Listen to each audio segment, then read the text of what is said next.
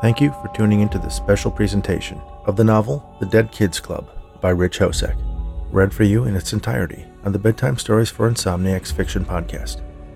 The Dead Kids Club is what I like to call an everyman thriller ordinary people in extraordinary circumstances.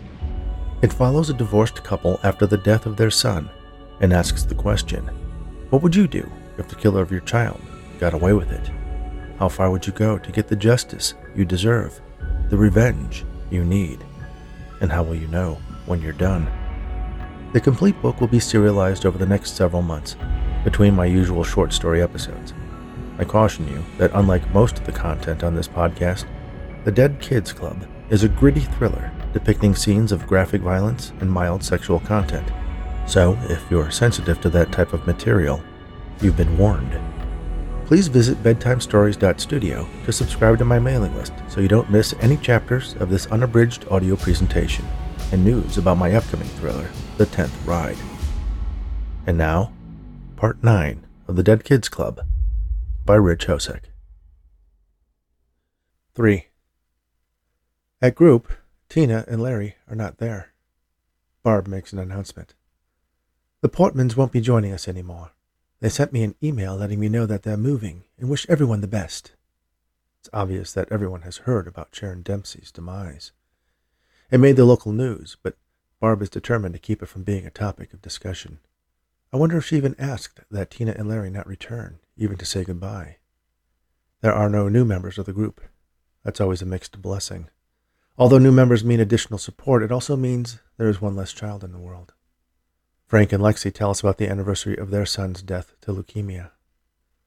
Throughout it all, Lexi says through sobs, he was the one who comforted us. He wanted us to have some brothers and sisters for him that he could be a guardian angel for. To the very end, he always had a smile on his face when we walked into his room. The doctors and nurses told us that the kids are the strong ones. They couldn't do what they do if it wasn't for their spirit, even when things are bleak. Ronnie was everyone's favorite. We still hear from some of the nurses at the children's hospital. Then Yule and Wendy talk about going to a family reunion. There were photos at the there were photos at the event of the participants of previous reunions. Erica is one of the old ones, smiling gleefully delighted to have discovered a whole new batch of cousins to play with. Wendy puts her hand on Yule's. She loved playing baseball.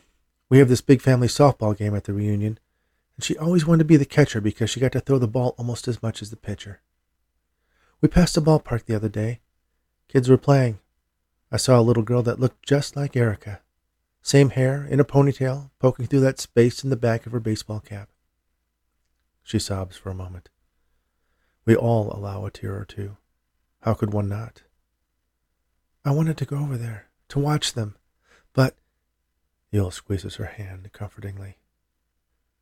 It's silly. One of the families had a dog.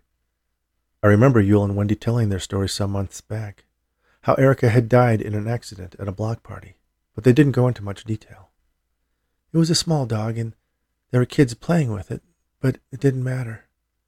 I saw what those beasts did to Erica. I know that those dogs were put down. I knew that this dog wasn't one of those. I grew up with dogs. We talked about getting a rescue for Erica when she was older. She loved them so much. But that man, what he did to those dogs, and what they did to Erica.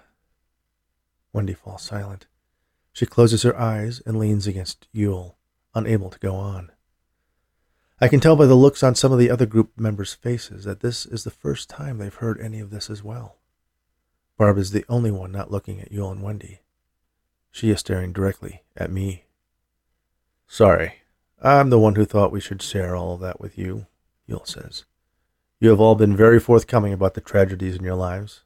It's always felt like we were lying to all of you by holding it back. Some of you know our story, but I think we needed to say it out loud. Wendy nods to him. Yule steels himself for the words that come next.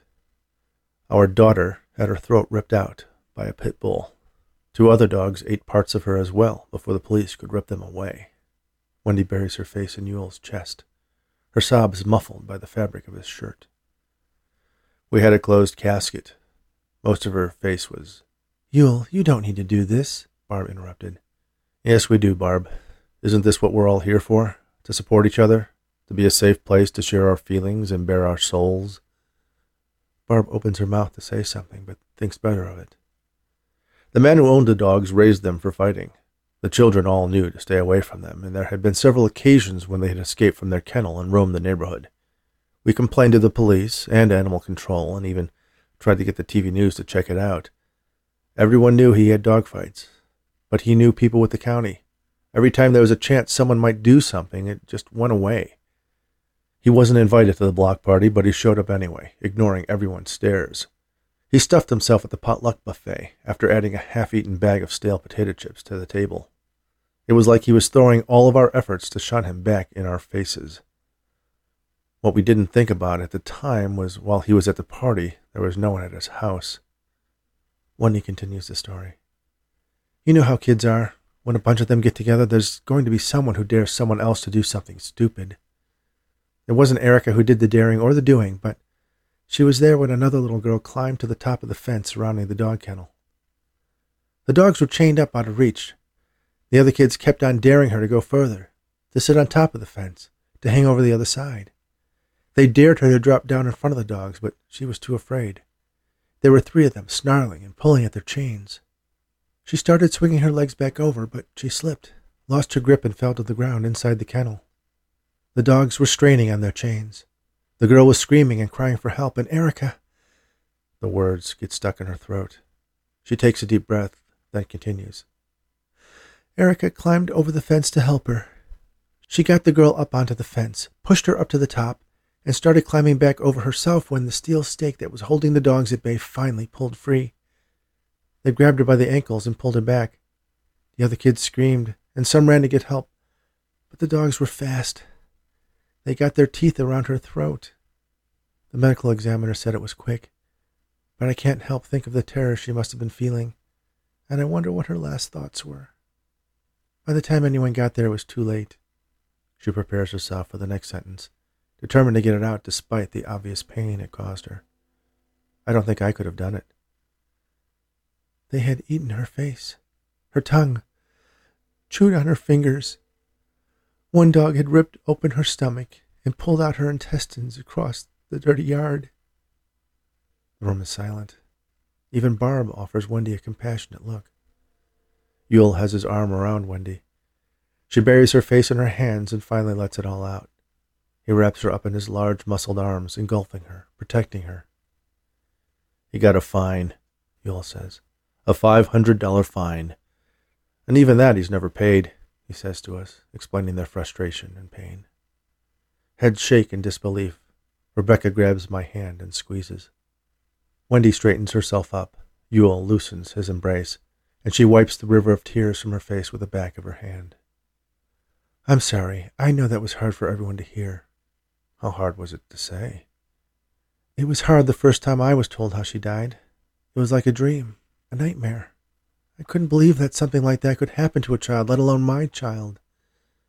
I still have dreams where I find Erica sleeping in her bed or dancing down the stairs for breakfast. I have those dreams too, about Nick. We can't afford to move.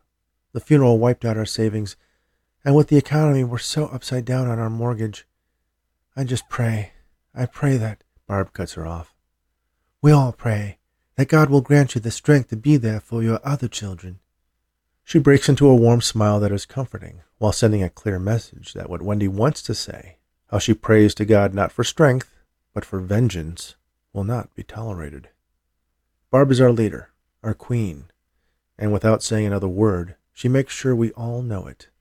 She dedicates the rest of the time to affirmations, coaxing fond memories and happy thoughts out of the group.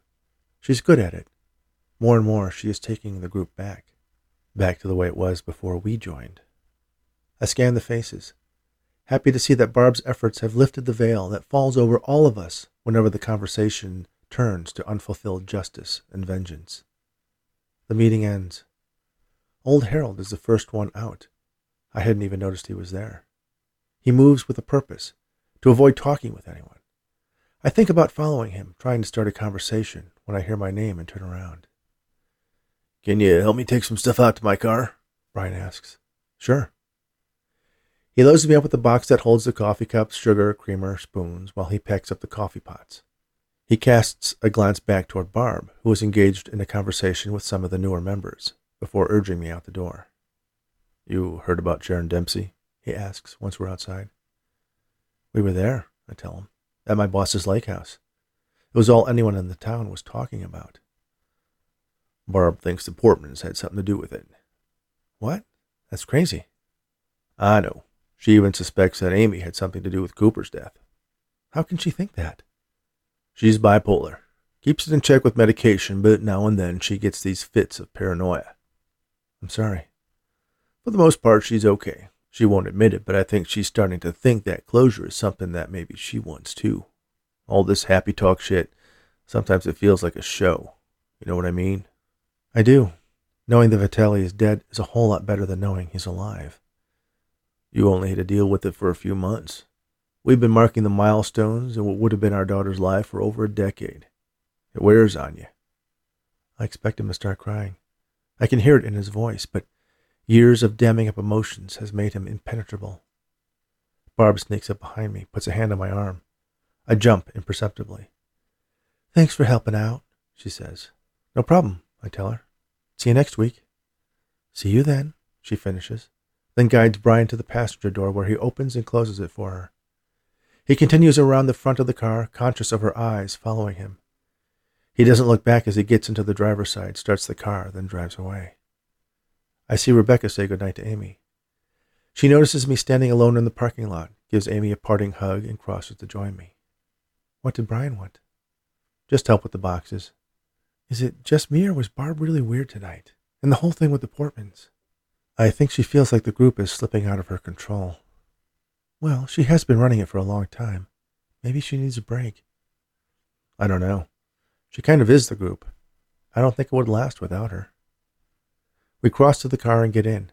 I start it up and drive home, playing with the radio to fill the silence. That was some story Wendy told, Rebecca casually mentions.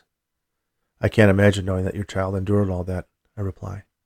And all he gets is a $500 fine, she adds. I realize where this conversation is going. Someone ought to do something about it, she says in a way that almost dares me to challenge her. Rebecca, we talked about this. We've already tempted fate twice too many times than we should have. I know, I know, I didn't mean us.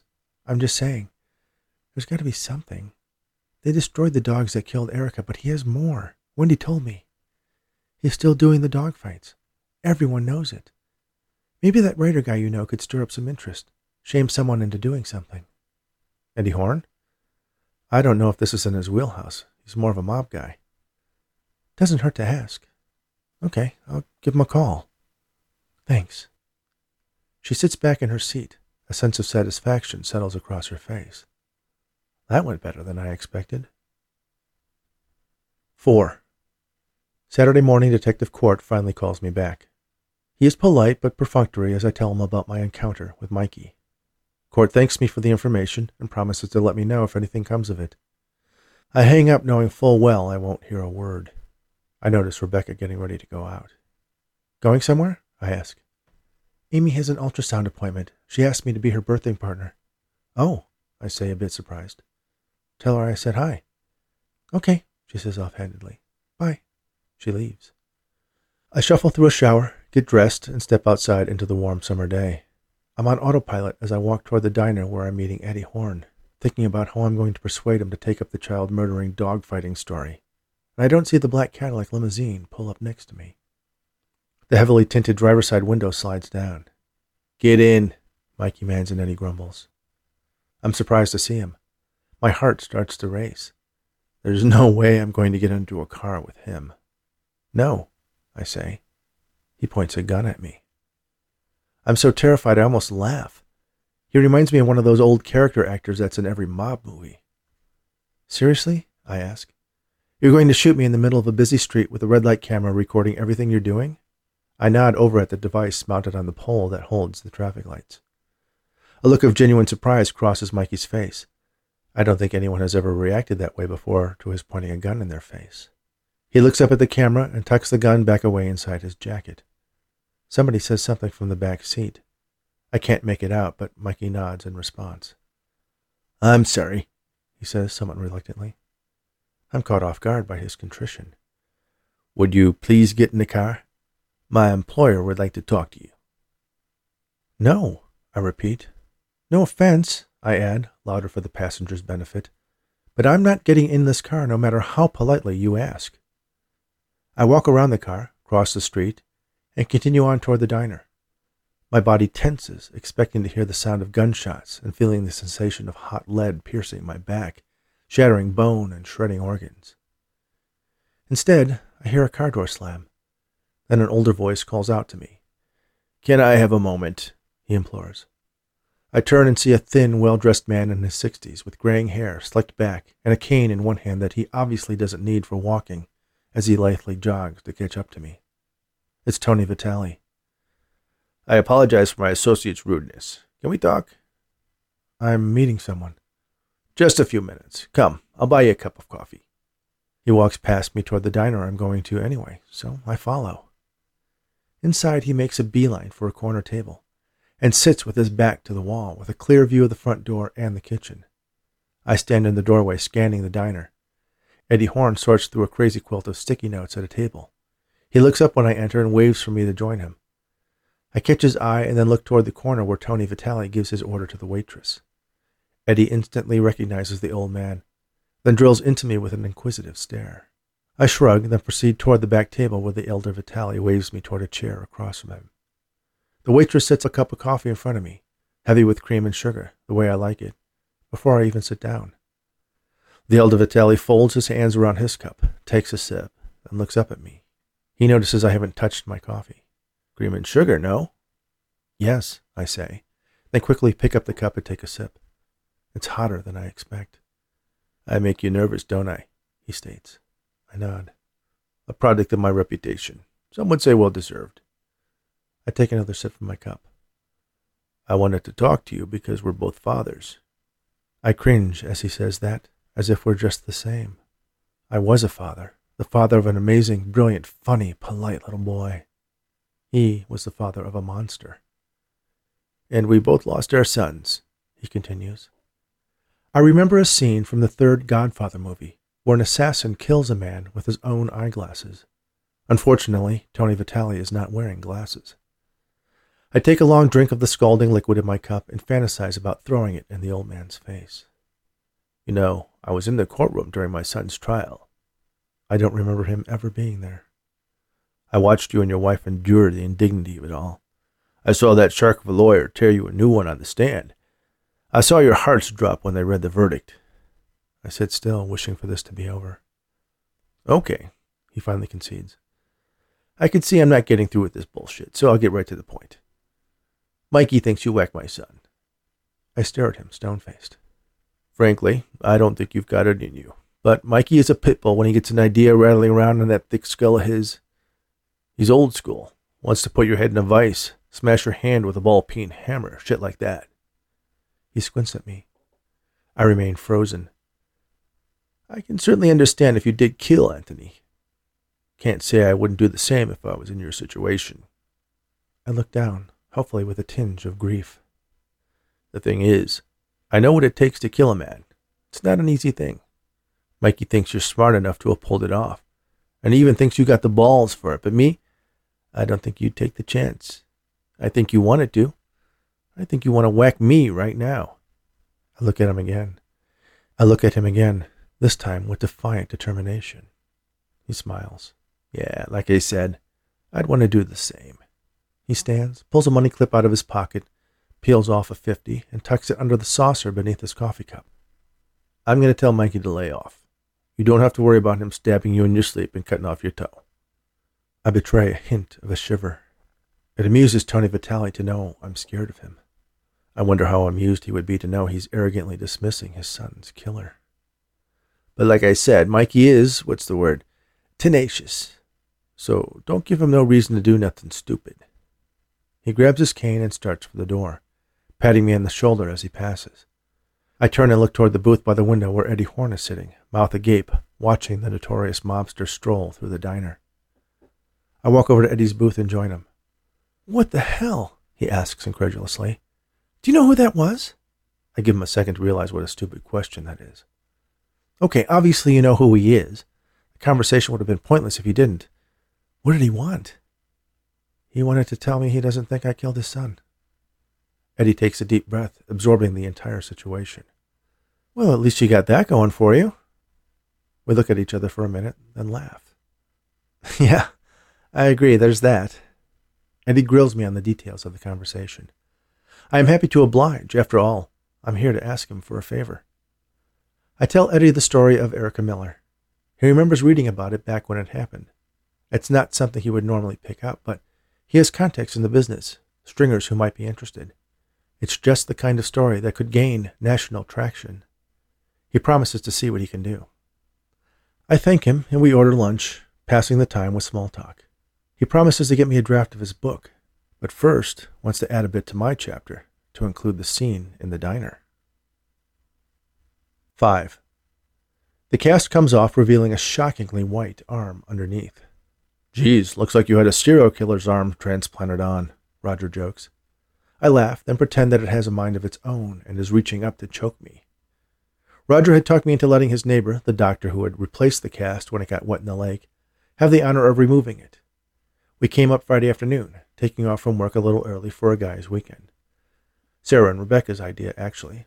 Sarah had some showcases she was doing, and Rebecca and Amy were off to the casinos, feeding money into digital slot machines. I twinge in pain as my muscles and joints protest being moved after weeks of immobility. I can give you a little something to grease the skids. May be stiff for a while yet, the doctor offers. He reaches into a drawer and pulls out a couple pain reliever samples and holds them out. I take them with my good hand and stuff them in my pocket. Thanks. Any time. My piece has been running like a dream since you worked your magic on it. You just needed a little spring cleaning. Is Roger bringing you to the game tonight? I glance over at Roger. Hadn't mentioned that yet, Roger confesses. Then to me, we have a catch as you can poker thing when enough of the wives are off doing other things. From the game, but the pots can get a little out of control when Doc is bluffing. You're always welcome to call me. Don't think I won't. Sarah had a very good month. The two of them share a laugh over a private joke. I smile. Poker might be right up my alley. After all, I've had quite a bit of practice lying to people's faces the last couple of months. 6. I come out a little ahead after five hours of poker at Roger's friend Jeffrey's house. He's an old timer on the lake. The house he lives in was built by some dime store magnate who went bust during the Depression. Jeffrey's family were the caretakers, and, being frugal people, snatched the property up for a song. Jeffrey has eight children, all waiting for him to die so they can fight over who gets the lake house. But Jeffrey tells me he's going to outlive all of them because he likes his grandkids better. Roger and I walk back to his lake house. I understand why he insisted we not drive. We're both too inebriated to operate a bicycle, let alone a car. Once we get back, he offers me a nightcap. What the hell, I think. Might as well make the most of our guys' weekend. We watch some mixed martial arts and fantasize how we would take down the sweaty, bleeding gladiators on the giant screen. I don't remember much after that. Somehow, I made it to the guest room because that's where I wake up with a splitting headache. The bathroom is stocked with various remedies. I remember the painkillers the doctor gave me and down one with a cup of fizzing Alka-Seltzer, then managed to climb into the shower and let the steam sweat out the remnants of the alcohol. After a long fifteen minutes, I slip into some clothes and wander through the house, searching for Roger. He's sitting on the back porch, sipping what looks like a Bloody Mary. The dead rise, he remarks. He doesn't seem to be under the same hangover cloud that I am. Can't remember the last time I was that drunk, I tell him. It was just last night, he offers with a smirk. Just the thought of laughing makes my brain hurt. You up for some golf later? Don't know how good my game will be. Arm's still stiff. It'll help loosen things up. We can go hit a bucket at the range, maybe pick up a quick nine. Yeah, why not? Assuming I can turn off this buzzer in my head. He nods toward his Bloody Mary. Hair of the dog? I shake my head gently, not wanting to scramble the eggs in my skull any further. Hey, I meant to ask, he continues. Rebecca told Sarah something about you meeting Tony Vitale? Yep, that was certainly a weird moment, like something out of a Scorsese film. You always think those movies are all, you know, the Hollywood version, but those guys really do that crap. He sat with his back to the corner, had the silverware removed from the table. No shit. It was surreal. I didn't know whether to crap my pants or laugh. What did he want? I think he was sizing me up to see if I was the one who knocked off his kid. Roger laughs. and? Turns out I don't have the balls for it. Well, in this case, that's a good thing. It is indeed. I sit back. The world spins. I'm going to make you something that will get you back on your beam in no time, Roger proclaims. He stands and heads toward the kitchen. I lean forward slowly and lay my head out on my arms.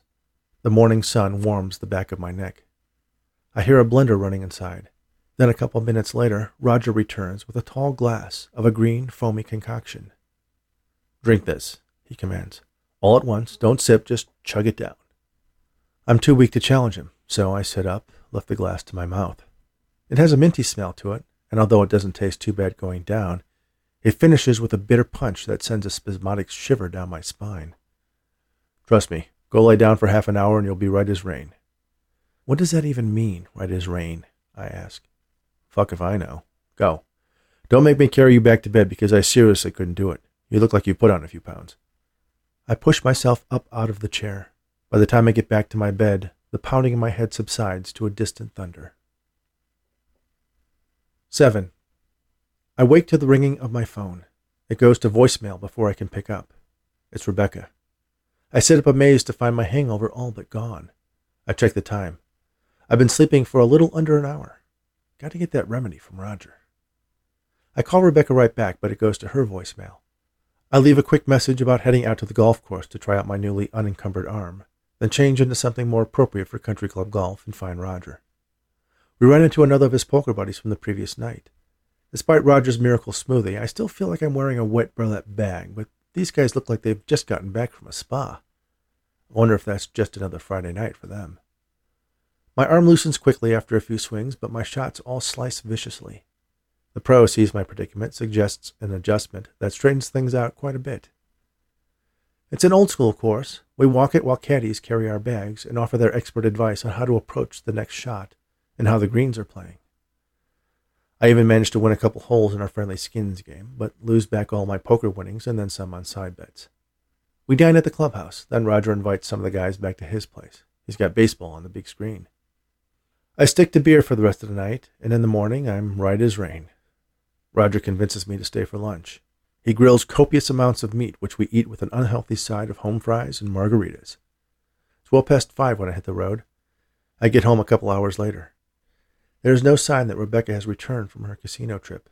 She and Amy have likely fallen prey to the outlet malls that lay in waiting on the route between here and there for gamblers who are either flush with slot machine winnings or in need of a little something to soften the blow of losing.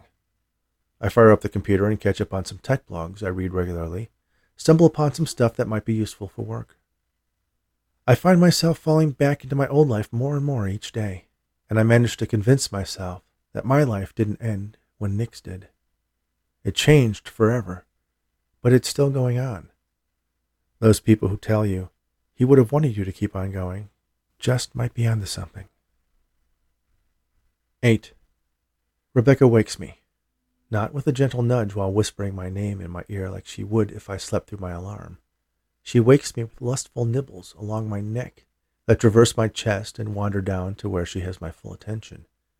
She teases me to the point of climax, then backs down again. She swings her body around so I can return the favor while she continues pleasing me. I know her body well enough that I can predict almost to the moment when she loses interest in gratifying me to concentrate on her own building orgasm. She flips around and straddles my face.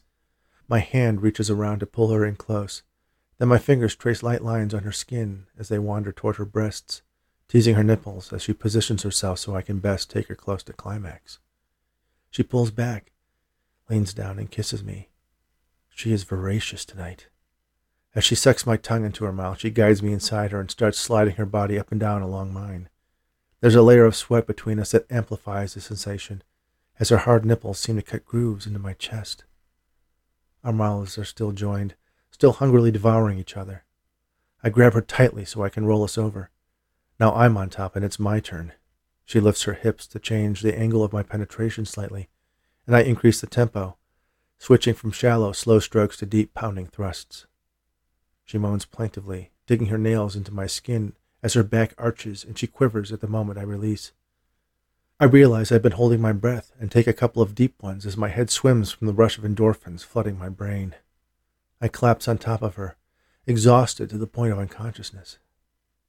I'm reminded of the days when Rebecca and I were dating, when passionate sex like this was a nightly routine rather than a once in a while thing.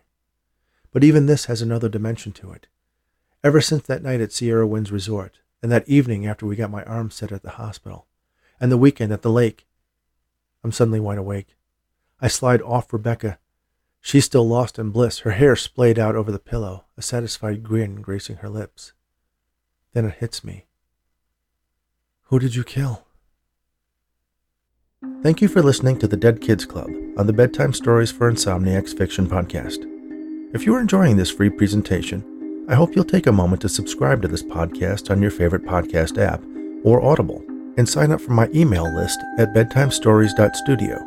Make sure you rate and review on the apps that allow it, and share this podcast with anyone you know who enjoys audiobooks. You can also show your support by purchasing this or any of my other books in paperback or ebook editions on Amazon, or the complete audiobooks on Audible.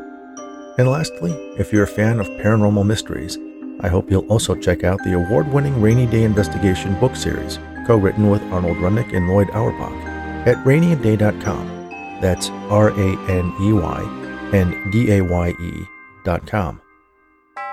Thanks again, and all the very best.